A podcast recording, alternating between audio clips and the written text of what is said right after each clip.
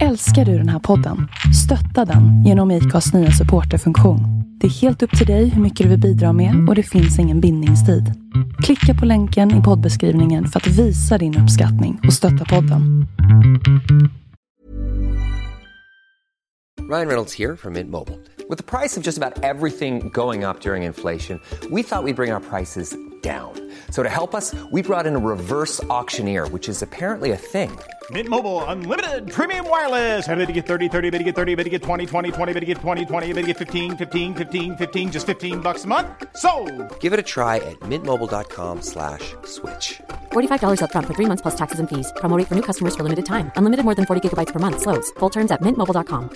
Many of us have those stubborn pounds that seem impossible to lose, no matter how good we eat or how hard we work out. My solution is PlushCare.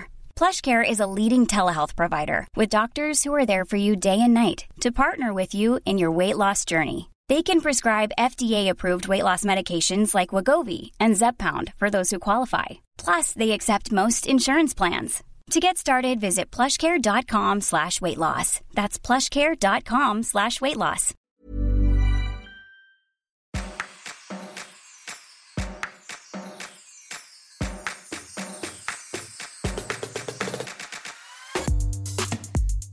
Sådär ja, välkommen till en ny vecka av med Singelrådet mitt i sommaren. Ja. Här är vi, inte superlive, men Emily Roslund heter jag. Och ja, du heter ju faktiskt Matilda Berggren även denna vecka. Ja, även i sommar. Nej, det är så lätt. Ja.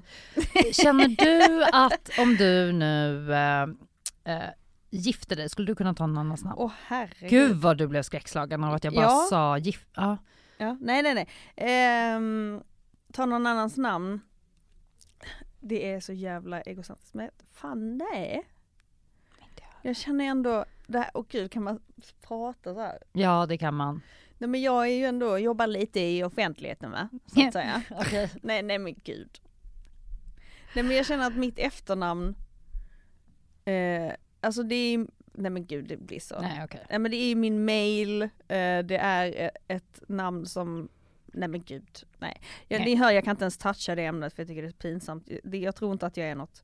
Men ändå att om i vissa kretsar som man säger Matilda Berggren så vet de att det är Matilda Berggren. Så. Också jag tycker väldigt mycket om Berggren. Jag tycker det är fint. Jag bär mitt släktnamn med stolthet. Okej. Själv då? Roslund, jättefint. Roslund, jag hade ju både min mamma och pappas efternamn. Som barn. Sen när jag var 18 så kände jag, nej nu rensar vi upp lite här. Är det din mammas eller pappas? Pappas. Och jag tyckte det var så otroligt jobbigt i skoltiden, du vet, att bara ha två efternamn och att det blev så här förvirrat. Och sen så var det ju också min stavning. Ja, men du vet, allting bara var det var så himla rörigt att ha två efternamn. Vad och var även det andra efternamnet? Degerman. Det är ett så norrländskt Degerman? Degerman. Aha, så. Ja. Tror jag. Jag vet inte. Kanske. Nej men så. Och jag vet även när min mamma gifte sig typ att hon tog ju inte bort sitt efternamn utan hon la till. Så det kanske att jag skulle lägga till ett namn men jag skulle typ inte använda men det. Men är det inte typ så nu att man inte får göra det? Bara hört det. Att nu, man måste ha ett bara. Man får inte ha två längre. Jag tror att det räknas som mellannamn. Att det är någon sån här konstig klausul. Att det är så här, då är det inte ditt efternamn men det är ditt mellannamn. Alltså man kan ju göra som min syrra gjorde med hennes man. De hittar på ett eget bara. Okej. Okay. Skog? Med 2 o. Okej. Okay. Ja. Jag blev lite besviken, måste jag säga. Ja, precis. Vad var liksom anledningen till det? Nej, men för de ville väl att det skulle vara jämlikt då. Vi tar ingens namn. Vi hittar på ett eget. Nu bildar vi en ny familj här. Gud vad svårt. Kände mig sviken. Helt, alltså jag skulle få en sån identitetskris. Ja, men jag tror hon anpassar sig rätt snabbt liksom. Men för mig är hon, kommer alltid vara Ellen Berggren. Men skoga på du. Idag ska vi ju prata om ett ämne som efterfrågas lite då och då. Ja, det är inte efternamn. Det är inte efternamn. Nej. Efternamnsrådet. Hör av er till oss så ska vi hjälpa er ta beslut om huruvida du ska byta. Nej, men vi ska ju prata om det här med att få closure på saker och ting. Mm. Mm. Och kanske framförallt då specifikt efter att en relation tagit slut. Mm. Eller att en datingrelation. Finns det något bra svenskt ord för closure? Liksom, vad betyder det egentligen? Alltså det enda är väl att man kan avslut. Nej, alltså det blir ändå... Bokslut. Bokslut. Ja, men... Ska jag kolla? Ja. Om det finns alltså, vad tyda.se säger. Visst. Men det är ju en... Alltså det handlar ju om att det ska kännas jämställt, båda för att sagt sitt. Det känns som att ingenting är osagt på något sätt.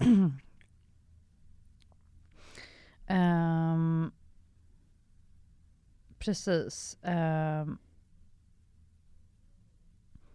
Alltså det första översättningsförslaget som kommer upp är ju avslutning. Det är så. Ja. Mm. Avslutning, avrundning. Men när man pratar om det, vad begreppet brukar innefatta, så handlar det ju om att där tycker jag bokslut nästan är en bättre formulering. Att så här, då är det här kapitlet över i mitt liv. Hur förhåller man sig till det? Och att den andra också känner så ändå. Ingår väl i det? Det är väl det bästa tänkbara scenariot. Att båda parter känner att de har fått sitt sagt och... Precis, och det är väl det man brukar liksom säga då, som vi måste få ett closure. Mm. Det betyder att båda får ha sagt sitt och att man liksom verkligen har pratat igenom allting. Men min fråga är då, om man har gjort slut och man har kanske känt olika, som det oftast brukar vara. Man får ju ett closure direkt om det är så här, nej men vi känner båda två, tack och hej. Mm. Då har man ju nästan ett closure, men då när man längtar efter ett closure så är det ojämställt på något sätt liksom. Alltså går det någonsin att få det? Man upplever ju inte det så. I alla fall har jag haft väldigt svårt för det där. Att när jag har varit den som har blivit dumpad så har det här med closure dels varit en väldigt viktig sak att få. Men jag tror inte alltid att jag har vetat exakt vad är min punkt då. Alltså att ibland kan man ju tråna efter closure, men egentligen trånar man ju bara efter liksom mer förklaringar, mer någonting som kanske... Jag tror att många gånger när man inte riktigt når det, så är det ju för att det liksom fortfarande finns lite förhoppningar kvar om att när vi ses nästa gång så ska den personen kanske säga någonting som ändrar allt. Yeah. Fast den relationen kan ha varit skit i 2 år. Så har jag... aldrig riktigt lämnat hoppet, har jag tyckt varit svårt, och att liksom just parera mellan de här då lite lömska förhoppningarna om att det här kanske tar en ny vändning, eller jag kanske får höra någonting som kommer få det att bli lättare för mig att gå vidare. Alltså att man lägger väldigt mycket förväntningar i att något stort ska hända av att man pratar. Kan du känna igen det? Alltså att man... Absolut. Att man ibland förväntar sig lite för mycket. Men är det verkligen ett closure? Det är ju mer, som du säger, en förhoppning om att... det är ju inte ett slut, det är mer en förhoppning att det ska börja igen. Ja, eller att någonting ska sägas som gör det lättare för en att gå vidare. Ja. Men vad jag liksom tänker på om jag blickar på hur jag har förhållit mig till det, så är ju det att jag så mycket har sökt tröst hos den andra som liksom har dumpat mig. Mm. Att den ska liksom säga något som ska få mig att må bättre. Till exempel? Men till exempel, alltså en gång för många år sedan, så, det var i och för sig inte en jättelång relation, det var ungefär 1 år. Men det var en väldigt så här, intensiv, stormig historia, och den här killen som det rörde sig om då, han gjorde slut med mig väldigt abrupt. Du vet att man känner att okej, nu är det liksom några veckor här av otydliga signaler. Och sen så var det liksom bara en morgon när vi vaknade, så sa han det att så här, Jag kan inte det här längre, så här. Och jag bara, vad är det du menar? Vad är det du inte kan? Och han bara, nej men det går inte. Alltså jag känner, jag är klar, vi måste göra slut, vi kan inte vara ihop längre. Och jag känner mig där och då ganska oförstående till det. Så här i efterhand kan jag vara så här, okej, ja, det hade väl inte varit helt toppen. Så vad var det som inte hade varit toppen då? Att vi ville, tror jag, lite olika saker. Vi var väldigt olika som personer. Och det kan, jag kan verkligen uppskatta det supermycket. Men om man är olika när det kommer till hur man kommunicerar, eller snarare hur man inte kommunicerar, att liksom... Jag kan ha en självbild som är så här att, men jag är bra på att kommunicera. Jag säger vad jag tycker, vad jag känner, vad jag har för behov. Det gör jag inte alla gånger. Men det blir extra mycket problem om jag träffar en person som också är så då. För då vet man aldrig riktigt vad man har varandra. Då är det liksom, ska man ha liksom dagliga avstämningar nästan för att det ska hålla. Och det pallar man ju inte med. Nej. Så, vänta, vad var frågan? Var det som inte hade varit toppen? Just det. Var det också att ni ville olika saker i livet? Precis, det började väl liksom peka åt lite olika håll.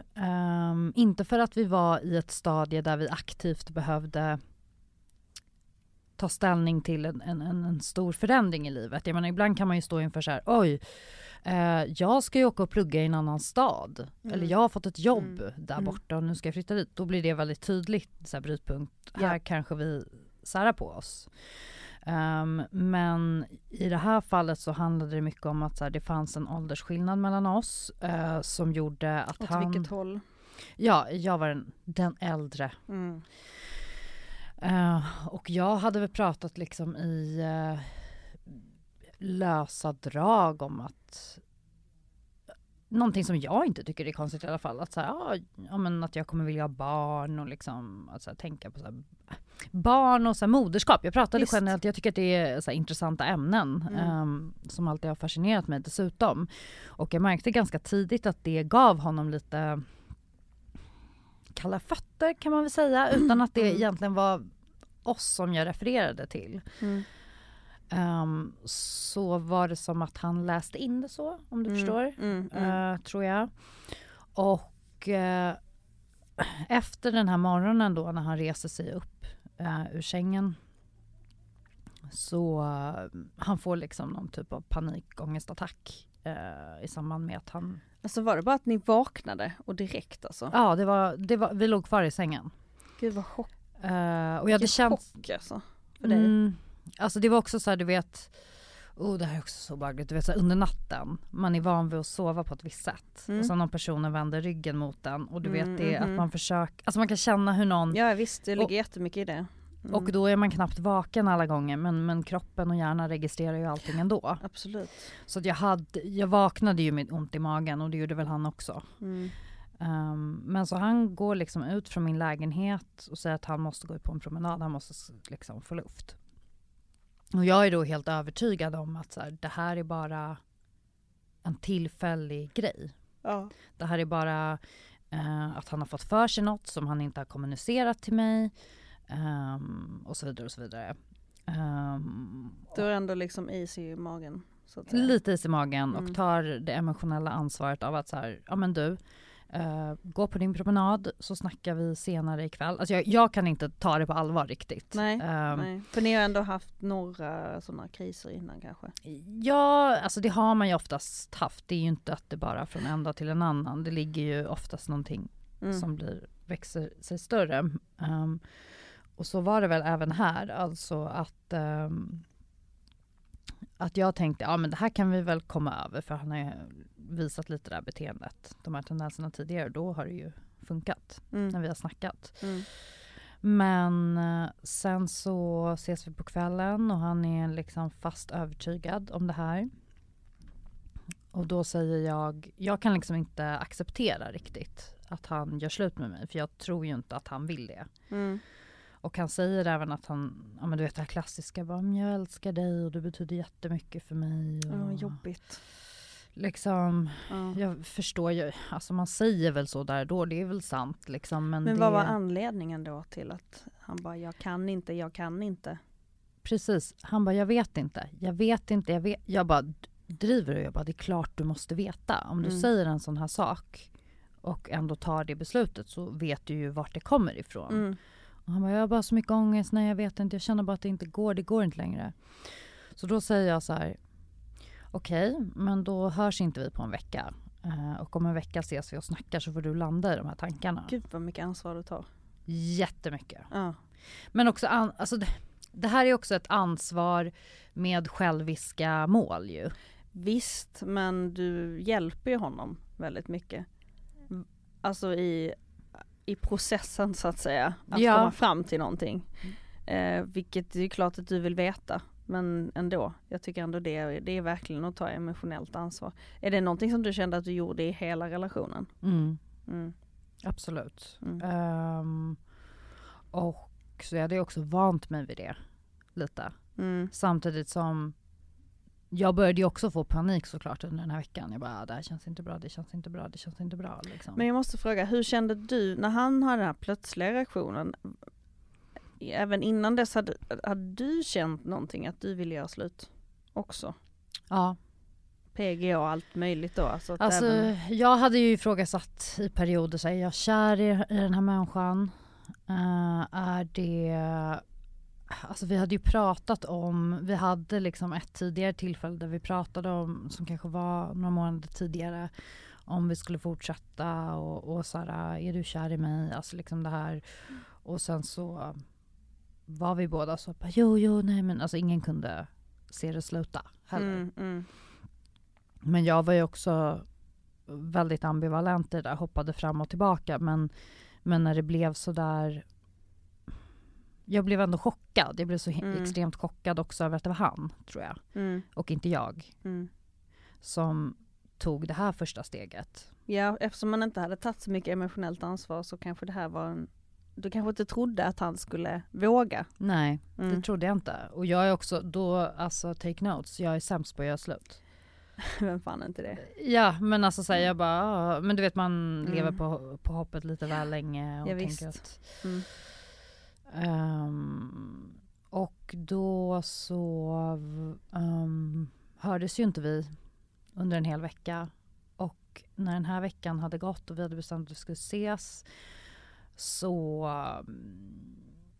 ja, men sitter jag hemma och får ett mejl som är från honom då. Och han skickar ett sms direkt efter och bara, hej, jag har skickat en sak till dig på Gmail, så läs när du kan och orkar typ. Och då är det alltså ett väldigt, väldigt långt mejl där han då gör slut och sätter liksom ord på sina... Hur kändes det att det var ett mejl?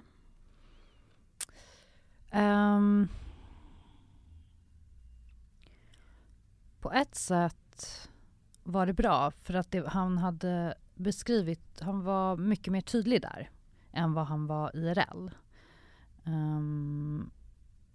Förmodligen för att han hade kunnat sitta ner och verkligen tänka och formulera sig, och det blev väldigt, det blev tydligare för mig då. Jag blev såklart jätteledsen. För han skrev ju också så här, jag är fortfarande kär i dig, jag älskar dig, men vi är bara för olika, vi är bara så att vi kommer inte gå samma väg, du kommer vilja göra det här, jag kommer vilja göra det där, bla bla bla bla. Och så det var ju jättejobbigt att läsa, men åter till att liksom få closure, så det tog mig ganska lång tid efteråt att känna att jag verkligen fick det. Men då kändes det faktiskt bra att jag hade det här mejlet att återgå till. Och läsa igen. Ja, alltså, men för här har jag svaren. Jag har ju egentligen alla svar här. Sen ville ju jag träffa honom ändå för att jag bara var så förtvivlad och kände mig så chockad, tror jag. Så att jag behövde mer... Jag vill ha mer förklaringar, detaljer alltså såhär, som egentligen är helt obetydliga. Men det blev ändå viktigt i slutändan för mig att kunna återvända till någonting han hade skrivit. För du vet också när man är man minns ju aldrig vad som sägs i sådana snack. Nej, precis. Så egentligen är det rätt bra att ha det på papper, så att säga. Faktiskt. Mm. Nej, men så det... Nej, efter ett sånt samtal så är man ju alltid så här... Man vill komma ihåg allt. Man skriver nästan ner i anteckningar. Alltså, ja. Jag vet inte, just det affekt man... Det känns så viktigt för en. Sen 2 år senare man bara, whatever, vi gjorde slut. Men alltså, ja. I stunden är det glödhet, alltså. Absolut. Mm. Och man liksom övertolkar vartannat ord och bara, menade han det här? Och den här formuleringen. Typ. Ska man berätta, ringer man en vän direkt efter. Och sen sa hon så här. Och sen sa jag så här. Ja. Och sen sa hon så här. Och den bara, Ja. Ja, men så är man ju när man är ledsen och förtvivlad. Så för mig, han vill ju liksom inte ha någon kontakt efter det, för att det blev för känsligt för honom. Mm. Alltså, skrev han det i mejlet? Nej, det skrev han nog inte. För det kan ju vara ganska taskigt. Alltså, det är ju inte ett sätt att få closure egentligen. För den andra är det ju det, men att skriva så här... Jag vill inte höras mer, nu har jag sagt mitt. Nej, så var det inte. Nej. Utan vi sågs några gånger efter det och pratade. Och jag hoppades ju varje gång att det liksom skulle komma någon mer förklaring. Just eftersom han ändå sa att han var kär i mig. Alltså, förstår du, det är så absurt. Mm. Alltså, men det är ju, nu så här i efterhand då. Mm. Om du ser det med lite mer nyktra ögon. Kan du förstå det, den grejen? Att man kan vara kär i någon. Men ändå känna att det kommer ändå inte funka. Nej, jag har inte varit själv i den situationen. Nej. Det är klart att jag, när jag hade någon annan berättat den här historien, eller hör jag om någon annan situation där det tar slut mellan 2 personer för att man vill olika. Någon vill kanske ha barn, någon vill inte det. Bla bla bla. Alltså då... Ja, då kan jag väl vara så här, ja men bra gjort, starkt ändå. Men jag tror inte jag själv är av det kalibret. Nej, eller? Nej. Eller vad tänker du? Jag tänker att man kan vara förälskad i någon, men ändå känna att man inte får det man behöver i en relation. Eller att, att man inte kan ge det som den andra behöver. Och det gör ju mer ont då, såklart. Det är ju mycket lättare att göra slut. Det är aldrig lätt, men mycket lättare när man bara, jag har inga känslor på det sättet. Ja. Så på ett sätt måste jag ändå liksom, även om det först kanske inte var så smidigt av honom, men i slutändan ändå att kunna uttrycka sina känslor och skriva ett mejl på det här sättet, och fast han är så kär i dig, måste jag ändå credda honom lite, att det var väldigt modigt av honom. Ja, och det var starkt att han, jag vet inte, stod upp för vad han ändå kände var rätt. Så får man ju se det liksom. Men som du säger, när någon uttryckligen säger, alltså, jag är inte kär i dig längre, jag älskar inte dig längre, jättehemskt, men då tycker jag i alla fall, i de fallen, då är det så här, det finns ingenting att fightas för, alltså det finns ingenting där. Men du ändå, får man säga det, att ni har ändå kontakt fortfarande idag. Mm. Hur kommer det sig, tror du? Dels så tror jag att vi har ju vi kunde såklart inte ha i början kan man ju inte ha det, så är det ju. Men jag upplevde att när det hade gått en hel del tid och jag var med om att en bekant gick bort och hörde då och var väldigt förtvivlad och hörde av mig till honom, fastän vi liksom inte har träffats på flera månader, för att jag bara var så här, okej, det här är en person som kommer kunna ta hand om mina känslor. Och det var ju ganska så här, det var ju på verkligen vinst och förlust, alltså att höra av sig, för jag hade ingen aning om ifall han skulle vara många för det, men det var ju bara så här, okej, absolut, jag är hemma hos min mamma, äter nu, vi ses efter, jag kommer hem till dig typ. Och sen så sov han med mig liksom varje natt, om jag liksom kände mig så otrygg eller väldigt ledsen, så kunde han komma över och sova hos mig. Och vi gjorde ingenting. Alltså, men bara så här, han fanns där. Och det var fint. Det är fint. Nu är det inte som att vi har en nära relation, men alltså som i att vi hörs varje dag. Så är det ju inte. Men jag kan ändå känna att en trygghet och ja, att så här, jag vet att jag kan höra av mig till honom. Han är ju din vän. Ja, han är min vän. Men det går inte att jämföra med någon av mina andra vänskapsrelationer, för det är så speciellt. Men det känns som att vi ändå har ett band och nu behöver vi ju inte bråka. Nej, precis.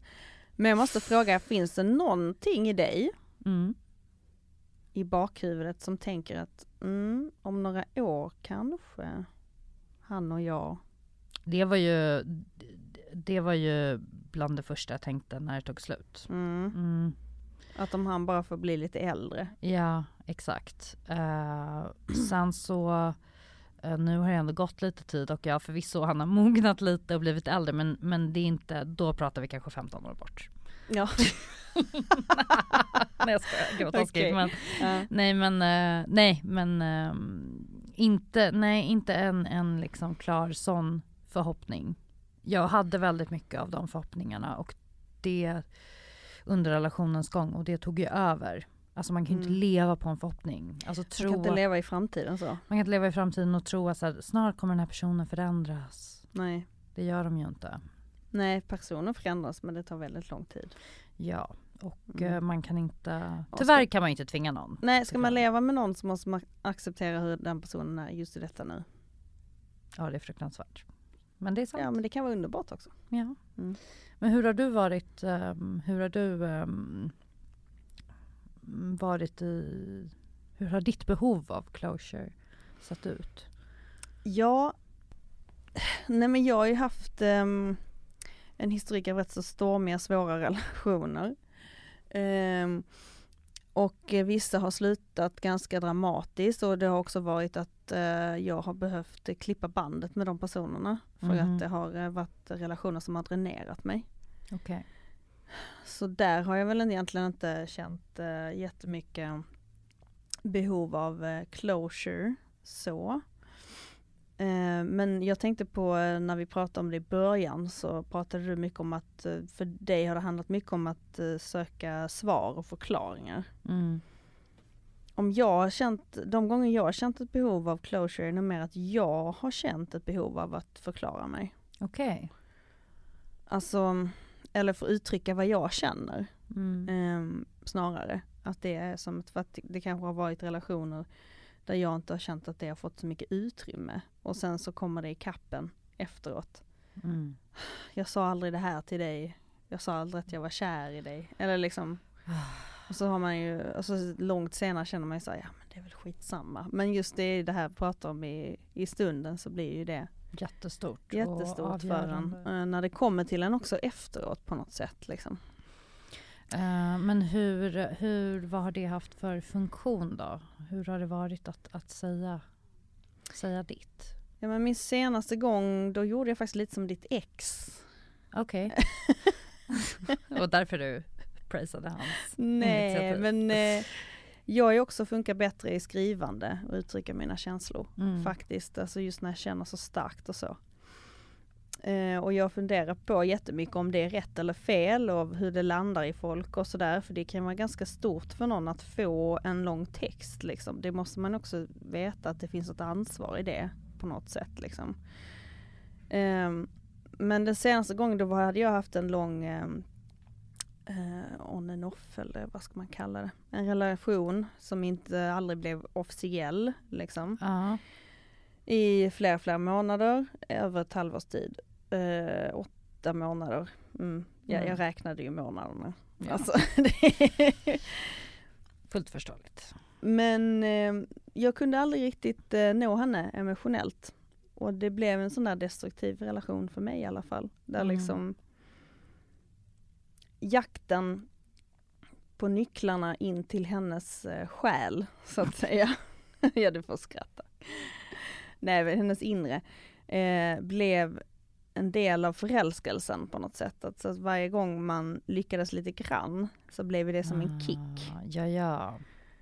Men och hon var ovillig att öppna sig. Ja, verkligen. Ja. Och ibland så händer det korta stunder och då blir man ju som en drog. Liksom. Hur kan jag få det igen? Och, men liksom, i långa loppet så blir det olidligt. Hur skulle du beskriva de här 8 månaderna i fasmässigt? Var det att det inledningsvis var väldigt bra och sen började det knaka, eller hur följde sig dramaturgin? Det var spännande och roligt i början. Jag tyckte hon var väldigt rolig och quirky och charmig och sådär. Och hon var väldigt mycket så här i början, du vet. Och jag vill göra det här med dig och detta och detta och du är så rolig och lalalala. Men sen så började hon liksom försvinna allt mer, tyckte jag. Jag började känna mig mer och mer som en... Liksom, efter hur lång tid då? Det gick ändå rätt snabbt, tror jag. Det var nog ändå efter typ så 1,5 månad kanske. Mm, okay. Och då är det lite som att man säger, hur kan jag få det som, sådär som det var i början? Precis, igen? Exakt. Jag vill inte gå in på detalj för mycket. Det här är någonting som jag mådde jättedåligt efter den relationen. Och det har mycket med mig själv att göra. Jag beskyller inte det på någon annan. Men jag har ju då haft ett mönster av att fly in i relationer för att fly mina egna ångestdemoner på något sätt. Och det var också det jag insåg efteråt. Att shit, nu sitter jag ändå här med min egna skit. Och jag har aldrig varit så deprimerad i mitt liv. Men det var också då jag började gå i terapi. Så det ledde ju till något bra. Det ledde verkligen till något bra. Det var ju som vi har pratat om förr, det här om saker händer av en anledning och så. Om jag ska säga det på det sättet så är det väl för att jag till slut ändå skulle fånga upp mig själv och ta tag i min egna PTSD och trauman och sånt som gör att jag har hamnat i sådana skitrelationer. Liksom. Så nu har jag ju gjort det. Men alltså, och då vet jag att det var jag som avslutade. För jag kände, alltså även om hon ville inte släppa in mig, men hon ville inte släppa taget heller, för det var bekvämt att ha mig som någon slags trevlig accessoar, vad vet jag. På vilket sätt, när kunde du känna att hon ville ha dig? När för du beskriver dig själv lite som en funktion. När hon var full. Okej. Jag förstår. Nej, men det var helt enkelt för mig, min personliga erfarenhet av den relationen var ju att jag kände mig otillräcklig väldigt mycket. Varför duger jag inte tillräckligt mycket för att du ska liksom vilja säga efter flera månader, det här är min flickvän till exempel. Varför får jag aldrig veta om du är kär i mig eller inte? Så fort jag försökte ta ett snack om vad vi var, alltså snacket inom citationstecken, så fick hon panikångest. Matilda, du vet hur jag är med det här, jag hatar att prata om känslor och man måste inte prata om allting. Och nu när jag tänker på det, vad fan är det? Alltså varför? Ja, men det var ju också mycket det här, alltså vi hade ju, när vi var nära då var det väldigt, det kunde vara väldigt passionerat liksom. Man blir beroende av den känslan också. Dagarna går, till slut får man någon slags destruktiv vardag ihop. Ja, liksom. Vi mosar varandra och liksom, vi lagar mat och vi pratar och men det, som sagt, jag vill inte trycka för mycket. Jag har liksom bearbetat det så mycket så att det räcker nu. Liksom. Men jag vet att jag gjorde slut då. Jag bestämde mig. Och jag kände mig väldigt, väldigt ensam i det. Jag hade inte berättat så mycket om den här relationen för mina vänner eftersom det var så viktigt då att det inte var en grej. Och jag skulle inte bry mig så mycket och jag försökte bara anpassa mig efter henne och hon ville att jag skulle vara så att hon skulle tycka om mig mer. Sådana saker som man absolut inte ska hålla på med utan det har man ju lärt sig nu att ta mig som jag är. Jag vet att antagligen ville hon inte ändra på mig men jag kunde känna så ibland. Alltså, du vet, hon kunde säga sådana saker som håll inte på att spexa och sådär och du vet att jag var cringe och du vet så här, och att jag tycker om dig som du är när vi är själva sådär lugn och liksom inte så om jag höll på att trampa. Du vet ju min personlighet är. Ja. Men det gick så långt för mig att till slut visste inte jag vad jag hade för personlighet. Mm. Det låter ju väldigt grovt, men det var faktiskt så. Det var också därför jag gick in i en depression. Liksom. Och jag skyller inte det på en annan person. Det gör jag inte. Utan det är mitt ansvar att jag inte liksom förminskar mig själv så mycket i en relation till en annan. Men nu råkade jag göra det. Det var fel dynamik liksom. Och jag kunde inte stå på mig. Jag kände mig allt ensammare. För jag berättade inte det här för mina vänner. För jag skämdes för det. Och i och med att också i takt med att min personlighet liksom mer och mer. Alltså jag började ju verkligen bygga på mitt självhat. Alltså, men så så när dina kompisar liksom frågade så hur går det med bla bla bla. Liksom, vad svarade du då? Ja, det är bara sex och... Alltså, du downplayade det. Till slut. Och liksom, det var ju ingen av dem som egentligen tyckte det där lät särskilt bra, tror jag. Men de hade ju redan sagt det 100 gånger. Ja. Så och då skäms också, man ju till slut. Ja, då vill man ju inte heller säga. För att då är det ju så här, ja men det enda som finns kvar är, varför är du kvar i relationen? Mm. Planning for your next trip? Elevate your travel style with Quince. Quince has all the jet-setting essentials you'll want for your next getaway, like European linen, premium luggage options, buttery soft Italian leather bags, and so much more. And it's all priced at 50 to 80% less than similar brands. Plus, Quince only works with factories that use safe and ethical manufacturing practices. Pack your bags with high-quality essentials you'll be wearing for vacations to come with Quince. Go to quince.com/trip for free shipping and 365-day returns. Hold up. What was that? Boring. No flavor. That was as bad as those leftovers you ate all week. Keke Palmer here. And it's time to say hello to something fresh and guilt-free. HelloFresh. Jazz up dinner with pecan-crusted chicken or garlic butter shrimp scampi. Now that's music to my mouth. HelloFresh. Let's get this dinner party started. Discover all the delicious possibilities at HelloFresh.com.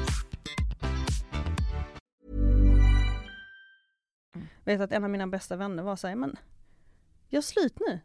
Och sen så blev väl hon trött på att säga det. Och jag fattar det. Liksom. Men det gjorde också att jag och mina vänner kom längre ifrån varandra. Så när jag kommer ut i den här relationen så är jag har aldrig känt mig så ensam i hela mitt liv. And I don't want to go there and talk about that. Men jag gjorde slut på ett väldigt... Det var som att dra av ett plåster. Jag ville verkligen inte göra det. Jag var beroende av hennes bekräftelse. Ja. De stunder jag fick den liksom. Och, så hur gick det till? Jag kom hem till henne och det var så jobbigt för hon stod i duschen. Gjorde sig i ordning och du vet sådär. Då var jag tvungen liksom att sitta och vänta såhär, i hennes vardagsrum. Det är så lökigt. Men jag kommer ihåg att i början av vår relation så hade hon köpt en jättekomplicerad taklampa på auktion. Och någon italiensk skapelse tror jag. Och som hon hela tiden tjatade om att jag måste få upp den. Och den var i 1000 olika glasdelar och det var liksom låg över hela golvet ungefär under hela vår relation. Kommer ihåg att alltid när jag kom hem till henne, ska hon inte få upp den snart? Och så ofta ville hon att jag är så ohändig. Hon bara, du är falsk marknadsföring. Du är ingen riktig butch. Jag bara, no I'm sorry. Men ja. Och så var det liksom så symboliskt på något sätt att den dagen jag bestämmer mig för att åka hem till henne och göra slut, då är lampan uppe i taket. Okej. Du bara, det här är min cue. Ja men typ. Jag minns ärligt talat inte så mycket av det samtalet och eftersom hon är en person som har svårt att uttrycka känslor så blev hon ganska likstel av detta upplevde jag. Eller paralyserad. Eller inte paralyserad, hon blev väldigt så här, det var nästan som att jag upplevde som att vi hade ett jobbmöte. Tack för den här tiden och trevligt att lära känna dig ungefär. Okej, så hur reagerar hon på det du säger? Ja, nej men jag förstår. Och nej men alltså jag uppskattar verkligen det vi har haft och tack så hemskt mycket. Och sen ändå små stunder av att jag ser att hon är ledsen. Ta min hand, du vet så här. Och är det någonting i dig då när du ser det som är så här att en vind av ångest. Eller nej, det var skönare när jag kände att jag, nu är du här. Ja. För det är det man behöver om man ska mötas med någon. Mm. Men det var ju mer att hon försvann in i någon slags filter. Just sköld, det, masken. Vilket påverkade mig. Därför att då blev jag jätterädd för det var ju också hela vår relation, att eftersom hon blev så rädd för vissa känslor, vilket jag inte är en person som är rädd för. Mm. Men det blev hon rädd av. Vi blir rädda för varandra, att vi blir rädda. Alltså så här, det är bara alltså, fucking limbo. Gud, jag skrattar för att jag känner igen mig. Ja, helt fruktansvärt. Så att jag blev, det som var i vår relation, att jag blev till slut livrädd själv för att visa känslor. För att jag var så rädd att hon skulle springa iväg. Då, för varje gång jag hade gjort det så hade hon ju sprungit iväg. Liksom. Så in i det sista var jag också rädd för det. När hon blev så, vad ska man säga, praktisk i det här göra slutsamtalet. Så blev jag också det. Därför att jag ville inte visa mig sårbar. Nej. Därför att det var sista sucken på något sätt. Och att, så jag blev också väldigt formell i det, upplevde jag. Och jag minns inte så mycket vad jag sa. Utan det var också så här. Ja, nej men jag tycker jättemycket om dig. Du är så fin. Men det funkar inte för mig. Och jag känner inte på det sättet. Och, så här, det jag egentligen skulle vilja säga är att jag behöver vara med någon som uppskattar mig och ser mig för den jag är. Och jag upplever inte det från dig och det, jag orkar inte mer. Alltså, så var det ju egentligen. Men det vågar inte jag säga. Jag hade gått så långt in i relationen att jag till slut var livrädd för mina egna känslor och att visa dem. Mm. Så att, och sen gick jag därifrån och sen hade jag då ångest i en månad typ, eller jag vet inte, jättelänge, och ville höra av mig hela tiden och liksom formulerade ju som man gör liksom i huvudet hela tiden. Ja, det här kan jag skriva. Ja, precis, det här kan jag skriva, hur ska jag uttrycka mig, bla bla bla. Jag hade ju egentligen då ett jättebehov av att få säga så här, exakt det jag sa nyss. Mm. Och uttrycka det. Mm. Och liksom, vet du vad, jag var faktiskt förälskad i dig. Och nu så här efterhand så här flera år senare så kan jag ju känna så jag vet inte om jag var förälskad, men jag var ju väldigt åtminstone beroende av hennes bekräftelse. Mm. Liksom. Någonting var det. Jag formulerade ett brev till henne som jag aldrig skickade. Jag kommer ihåg att jag hade det. Jag jobbade med det så himla länge, du vet. Det var ju en del av processen. Var det ett fysiskt? Ja, faktiskt ett fysiskt. Det känns ju väldigt dramatiskt. Men det var på något sätt, det kändes som att jag vill inte skicka ett mejl eller något. Jag vill bara ge dig något fysiskt som du kan spara. Så kan du ha det. Om du tänker på det någon gång så kan du läsa det igen och ta fram. Alltså det blir en mer... Det blir mer som en gåva, så att säga. Jag fattar. Men jag gick med det här brevet i bröstfickan på min vinterjacka liksom hela våren typ. Gick förbi så många postlådor. Ska jag göra det nu? Oh my god. Men jag vågade aldrig.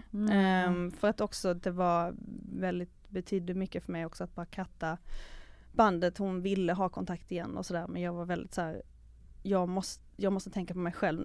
Jag mår så dåligt nu. Jag är, liksom, måste ta hand om mig själv och gå i natterapin och bara tänka på det. Men gud vad starkt att du kunde det. Ja, det var jättesvårt. Och sen i februari bröt jag. Ja. Sen tror jag det var i maj så råkade vi då ses ute. Mm-hmm. Och vad hände då? Då kan du ju tänka dig vad som hände. Nej. Och jag hade tänkt att det ska inte hända. Och så hände det och jag blev så här svag. Liksom, direkt eller? Direkt, ja. Jag bara, det är kört. Jag sa det till min kompis, om vi går dit det kommer hända. Hon bara, nej men det ska det inte. Och då tänkte jag väl att det var ett slags closure ändå. Ja, men en sista gång bara. Och så pratade vi. Då upplevde jag ändå att vi kunde prata lite mer. Liksom. Ja, när det gått lite tid eller? Ja, men jag kunde ändå känna på henne typ att kanske... Eller båda var väl så här, shit, ska vi börja ses nu igen? Eller vad är det som pågår? Typ så här. Och hon har nog ganska svårt att förstå, varför vill du inte ha kontakt med mig? Alltså du vet så här. Och jag hade ju också inte riktigt insikt igen att så här, vet du vad, jag är inne i en jättedjup depression. Jag kan inte ha kontakt med några andra än typ av mina närmsta. Liksom. Men då så berättade jag faktiskt för henne att vet du vad, jag skrev ett brev till dig som jag aldrig skickade. Men så läste jag upp det för henne då. Och det var ändå, tycker jag, en stund då jag kunde nå henne för att hon började gråta och liksom vi kunde prata om det och så. Och sen skickade jag faktiskt det brevet så hon kunde få det också. Men vad bra. Det låter ju ändå som att det kanske... Eller kändes det inte skönt då? Att det där var det sista liksom. Men då kunde jag faktiskt gå vidare efter det. Precis, för det brukar ju, som du och din kompis är inne på, bara, det är det värsta möjliga som kan hända. Men när det har gått så där, alltså... Men vad menar du, värsta möjliga som kan... Alltså att man bara ligger med varandra. Ja. Men när det har gått lite tid, när man har liksom fått andas och så här landa, att... Då kan det vara en sån bra... Alltså bara att få ett kvitto på att nej, det är inte det här. Det är inte det här. För har man sen hunnit... det där känner jag också igen. Att, så här, ja, men, att jag typ har dejtat någon som inte har varit bra för mig. Och sen så slutar man med det. Sen träffar man någon som faktiskt är schysst och nice. Och som ser en och som förstår en. Och som kan möta en där man är.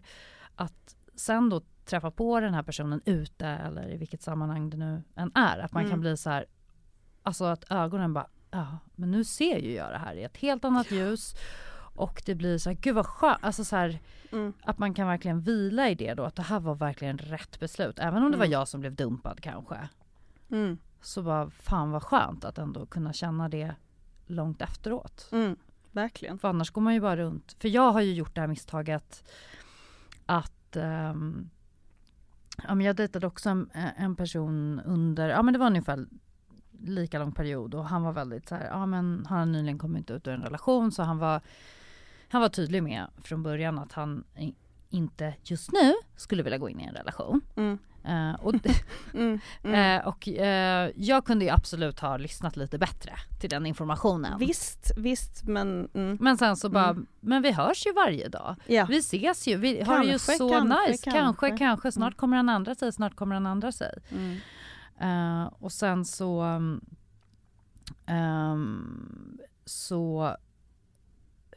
hur var det nu? Han ändrade sig inte i alla fall. Utan han ville liksom... Han ville vara singel. Alltså, då hade han liksom, utan att jag visste om det, skaffat Tinder. Alltså, det var, så här, liksom, det var som att han hade så här, som börjat avveckla oss innan det kom till min kännedom. Jag känner igen mig i det här. Ja.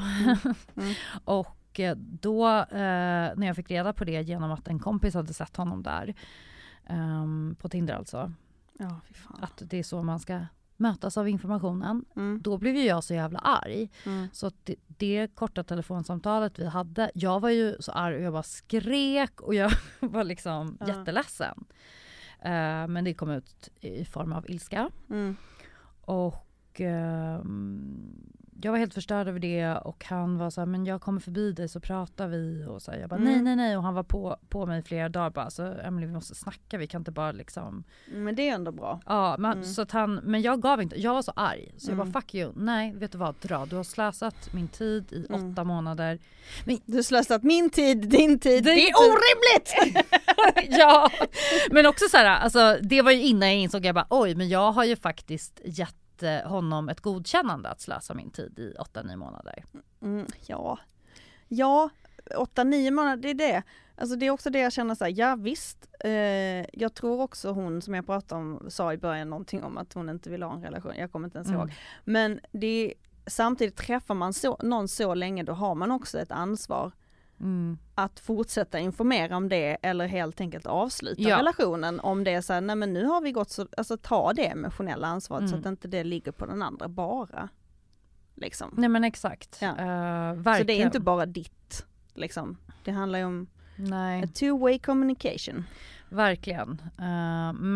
Men däremot att så här, jag kan köpa att det är så beroende på hur tätt man hörs och träffas liksom, att ja det är klart att efter 2-3 månader kanske man inte kan säga exakt, eller 1 månad eller jag vet inte. Men som du säger, när det har gått så pass lång tid, då det är klart man förstår att så, okay, men här finns det ju någonting mer än att vi bara hänger och dejtar lite. Alltså, så här, det... Och om du inte vill vara tillsammans med mig på det sättet, släpp mig då.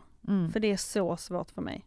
Precis. Alltså jag menar, det var ju skitsvårt för mig att släppa taget om något som jag hade såna ändå vissa så här, men om jag bara kämpar lite till, jag kanske kommer att komma henne närmare liksom. Ja. Ja. Mm. Nej men, och det har jag faktiskt ångrat i efterhand. För att jag var så arg på honom.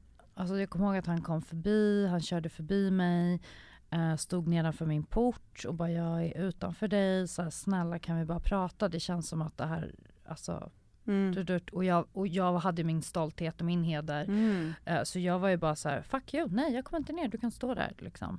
Var det inte någonting i det ändå som bara, fan alltså, ganska snacka? Nej, inte då. Nej. Jag var så arg, och så, jag var jättearg i men intensivt arg i typ 2 månaders tid, innan det började luckras upp, och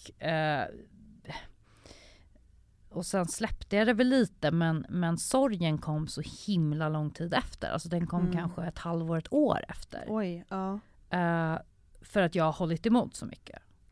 Vad var det för sorg? Alltså det var ju en sorg över, och en besvikelse att jag kände mig liksom förrådd, att jag kände att han hade slösat min tid, han hade inte varit tillräckligt transparent, han borde ha gjort det, han borde så här, nej men att eftersom jag hela tiden var på det klara med att jag bara, allt är hans fel, jag såg liksom inte min egen del i det. Så att sen erkänna för sig själv att bara, jo men okej, jag brydde mig faktiskt om den här personen fastän han i slutändan var en idiot. Och det tog emot så mycket, för att jag hade ju där min stolthet som stod emellan. Alltså, för det är ju som så här, alltså att det stödet jag fick omkring mig efter det här från kompisar var ju, när jag återberättade det här, då kanske man blir lite svartvit i sina formuleringar, och man lägger bara fram det som är dåligt om den personen. Och vad den har gjort som är sjukt. Kanske inte vad man själv har gjort som är tveksamt. Eller konstigt eller märkligt. Sådär. Så alla var ju bara så här, men gud, men gud, skit i honom, vilken jävla tönt. Och bara, fan, gud vad skönt att du slipper honom. Så här. Och jag bara, så jävla skönt. Fast på insidan så var jag ju faktiskt ledsen, för jag ville ju inte slippa honom. Egentligen ville ju jag se ifall det här kunde. Men det handlar om ett maktspel. Har jag fel eller? Lite är det ju så. Du vill ändå, även för att han hade fuckat dig, då måste du fucka honom tillbaka. Bara så simpelt. Och då är det du kan göra är att bara ignorera honom. Exakt. Då kan inte han ta makten. Då kan inte han, det blev som min tillfälliga upprättelse eller closure. Men ingen vinner ju. Ingen vinner. Ingen av oss gjorde det. Jag tror inte han mådde bra av hur det slutade på. Jag mådde definitivt inte bra. Och det tog väldigt lång tid att så här, sen tillåta den här sorgen att få finnas och komma fram. Vilket också är jättekonstigt när det då har gått typ ett år. Och jag har liksom hunnit dejta någon annan däremellan till och med. Och att då bara, vänta, är jag på riktigt ledsen över den här killen? Som, och då fick jag ju vara det. Innan det kunde liksom lägga sig i mig. Sa du det till honom? Nej. Och det är också någonting som jag, alltså typ nu kan gå runt bara, jag skulle typ vilja träffa honom på en öl. Alltså typ att jag kan känna så. Du kanske ska göra det. Tycker du? Ja, det tycker jag fan. Fan vad spännande också. Ja, när man alltså, för jag tänker fan ändå vad han kämpade där. Alltså, det måste ju också betyda att han hade också ett behov av closure, verkligen. Alltså. Ja, och jag tror att han kände saker för mig. Men att även som i andra exemplet, det spelar inte alltid någon roll att man har, att man kan tycka om någon eller liksom kan vara förälskad eller älska någon. Alltså så att det bara, han ville ändå leva ett helt annat liv och hade aldrig haft Tinder, tyckte, alltså du vet. Ja. Han ville leva det, och det är ju liksom inte, det är ju det där att så här, det är ju inte hans fel. Jag kan ju inte beskylla honom för att så här, han vill leva ett singelliv när han har varit i en 5 år lång relation. Nej. Det är väl liksom det mest rimliga nästan. Ja, nej, men du var ju förälskad i honom, så att det är klart att det sårar dig. Så det gjorde det. Så closure på den grejen. Ibland kanske det är bra att det går några år, så kan man få ett annat typ av closure som inte är stundens hetta. Så länge man liksom inte går runt och drabbas dagligdags. Nej, av det. Mm. Då får man göra lite tajtare in på såklart. Men det var också apropå att så här, när vi pratar om så här lärdomar. Vad har man lärt sig då? Så var ju det så här, jag måste vara tydligare med mina behov tidigare. Ja. För jag hade ju också downplayat dem, precis som du. Att så här, okej, jag ville kanske säga så här, ska vi testa det här att vara ihop nu? Eller vara exklusiva på det här sättet. Mm. Det är ju egentligen vad jag borde ha gjort. Men då var det ju rädd att han skulle säga nej. Precis. Och så blir det inget mer. Exakt, så därför gjorde jag inte det. Mm. Så, men det har jag ändå, det är ändå någonting som jag har tagit med mig därifrån. Att så här, nej, från och med nu ska jag bara vara liksom tydlig. Och, verkligen. Det tycker jag faktiskt att jag har lyckats helt okej bra med. Alltså, det tycker jag.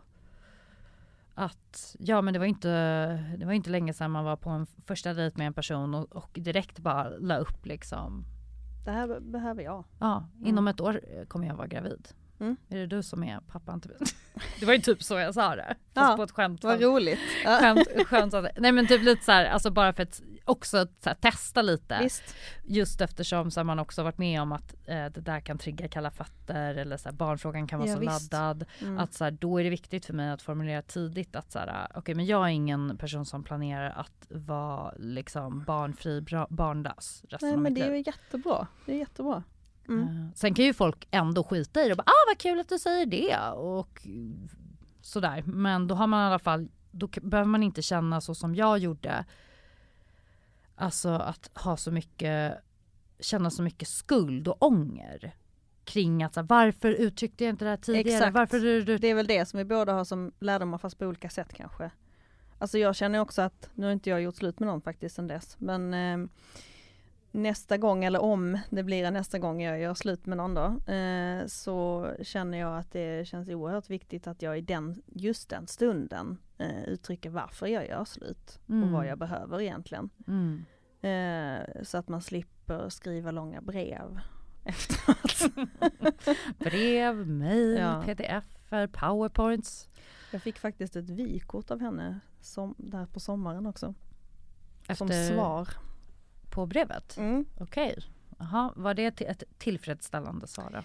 Jag blev ganska chockad faktiskt. Det trodde jag inte. Jag trodde att det var liksom över. Så jag hade också gått vidare ganska mycket. Så jag kunde på ett sätt känna så här, men vad gör du? Typ. Precis. Men samtidigt så, jag menar, jag ger väl henne det om hon behövde göra det. För jag kunde också känna, kanske var det orättvist att jag bara fick skriva ett brev och sen var det bra med det. Liksom. Jag fattar.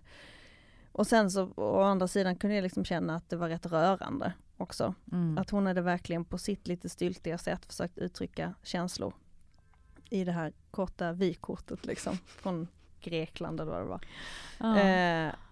Ja. Men alltså, jag tyckte ändå det var rörande på något sätt. Här försökte du göra så här, jag tar det till mig och tack. Liksom. Och så där kände jag att nu är det bra. Liksom. Jag fattar. Men det tycker jag ändå låter fint. Eller så här, det var ju verkligen okej, punkt. Ja, men alltså hon skrev liksom så här, vad var det typ? Jag är ju inte lika bra på att uttrycka känslor som du, men jag försöker. Typ. Mm.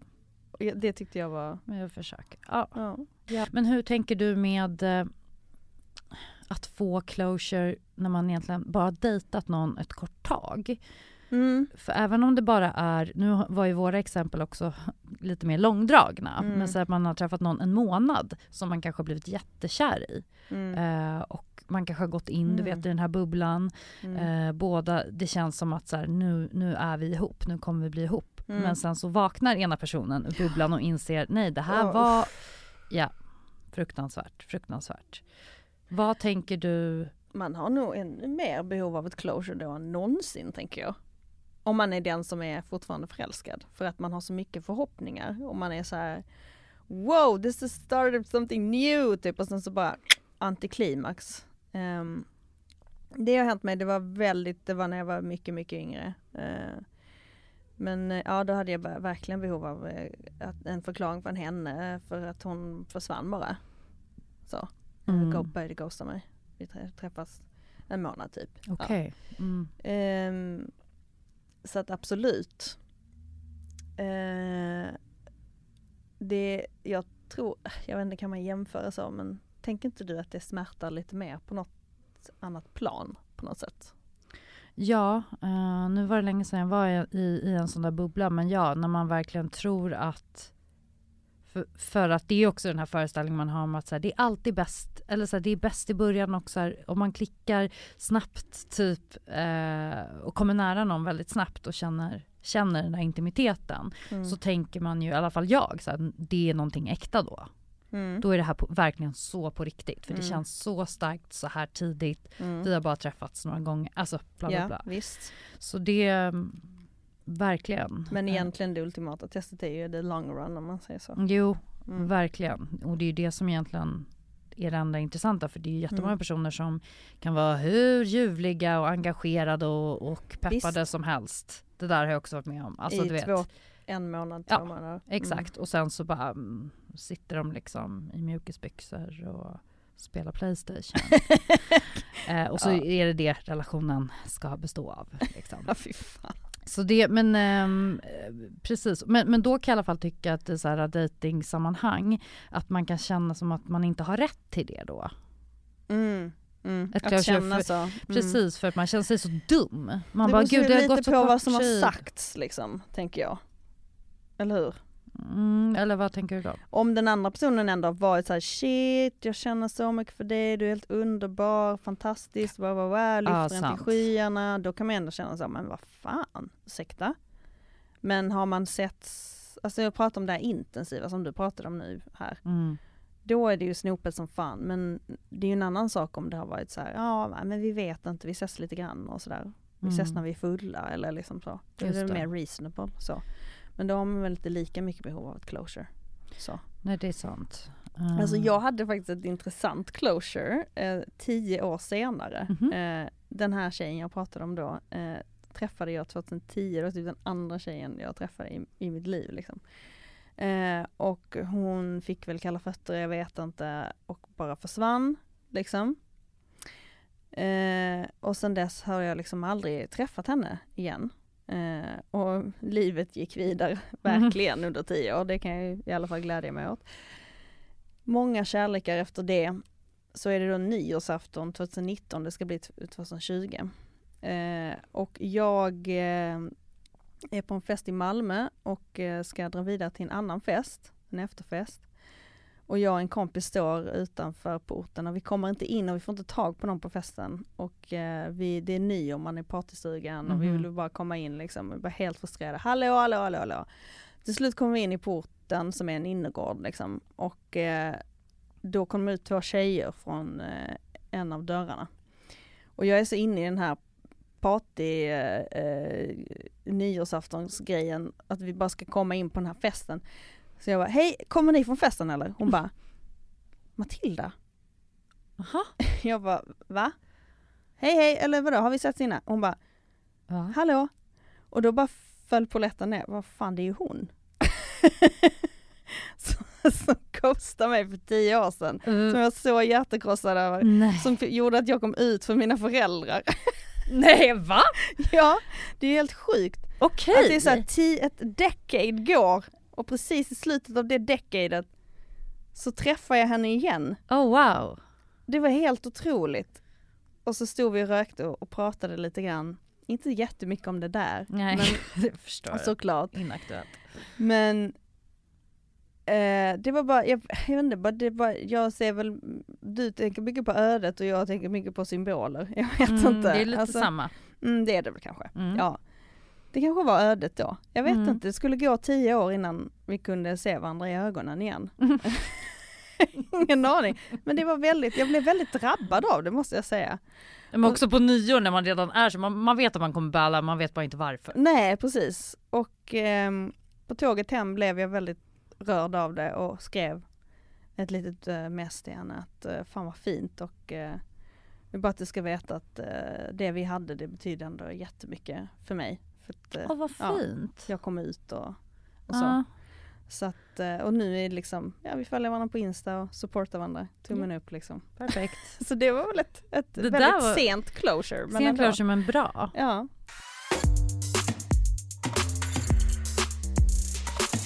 Ja, jag tror verkligen som du säger. Att liksom vara tydlig med dina egna behov, varför du gör slut, om det är du som gör det.